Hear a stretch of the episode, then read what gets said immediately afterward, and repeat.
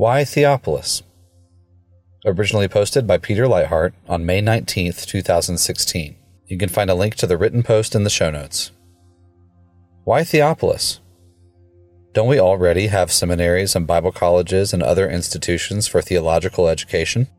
Why do we need another one? I get this question now and again. I ask myself this question even more often. What follows is a partial answer. Back in the 1990s, seminaries seemed to be thriving. A 1994 cover piece in Christianity Today reported, quote, In 1992, the Association of Theological Schools, ATS, reported a 9.8% enrollment increase over 1991, the largest single increase ever recorded. There was a full time equivalent enrollment of 46,400 students in more than 210 institutions. This fall, at least one school reports a 20% increase in 1994 95 total enrollment over the previous academic year. Other institutions around the country say they have similarly healthy programs.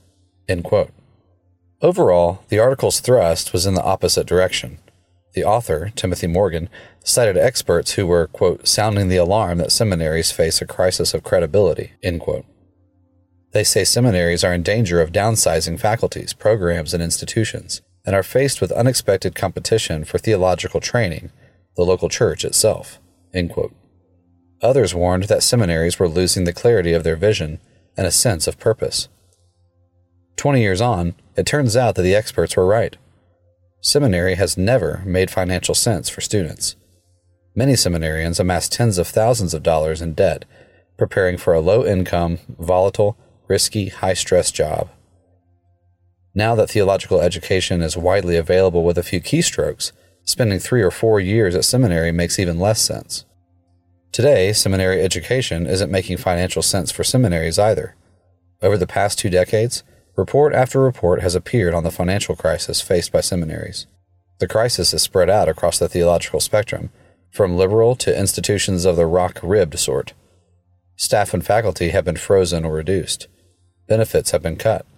Endowments have shrunk. Tuitions have risen, further reducing student population. In 2009, Robert Parham reported that dozens of seminaries were in financial crisis, leading to loss of theological faculty the reduction of faculty benefits, the decline of student services, and the increase in tuition costs. It has only gotten worse. Add to that the change in the market for pastoral candidates. As Philip Clayton reported at the Huffington Post, quote, the traditional seminary student was a white, college educated male. He either had sufficient personal wealth or a denominational sponsorship to pay the cost of relocating his family to a seminary for three years, where he studied Greek and Hebrew, church history, and theology, biblical studies, and preaching. At the end of the time, he was guaranteed a white steepled church, lifetime employment, and a good pension. No longer. Quote, a larger and larger number of those who are ministering today, or wish to minister, can't possibly gain access to traditional seminaries, much less pay for them. These include many persons of color, Spanish speaking ministers, second career folks who can't just pick up and move, people ministering to poor congregations, and the list is growing. Seminaries need to adjust programs and vision in order to train these sorts of candidates for pastoral ministry. Some seminaries, the most faithful ones, are likely to face ideological pressure as well. What happens to donations when the federal government threatens to remove tax exempt status from institutions that fail to recognize sexual minorities or transsexuals? The news is not all bad. The pressures on seminaries have forced many institutions to rethink the method and content of theological education.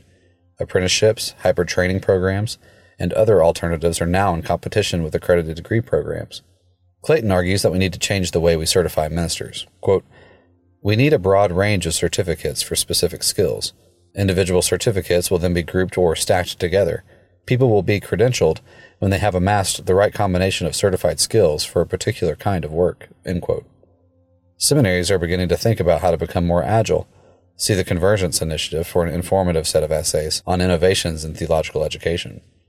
This sets the context for my answer to the why Theopolis question. Theopolis is one option in this range of fresh options in theological training. We offer a low cost, single year program that covers two fundamental matters of pastoral ministry Bible and liturgics.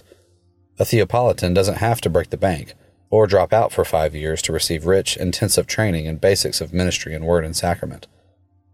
To say we're small is an overstatement, but in the current market of theological education, our size is a huge advantage.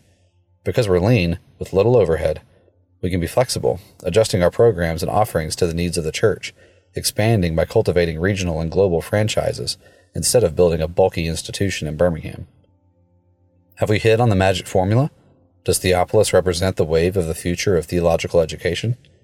I don't know. I doubt it. I expect to make adjustments, perhaps major ones, as we go.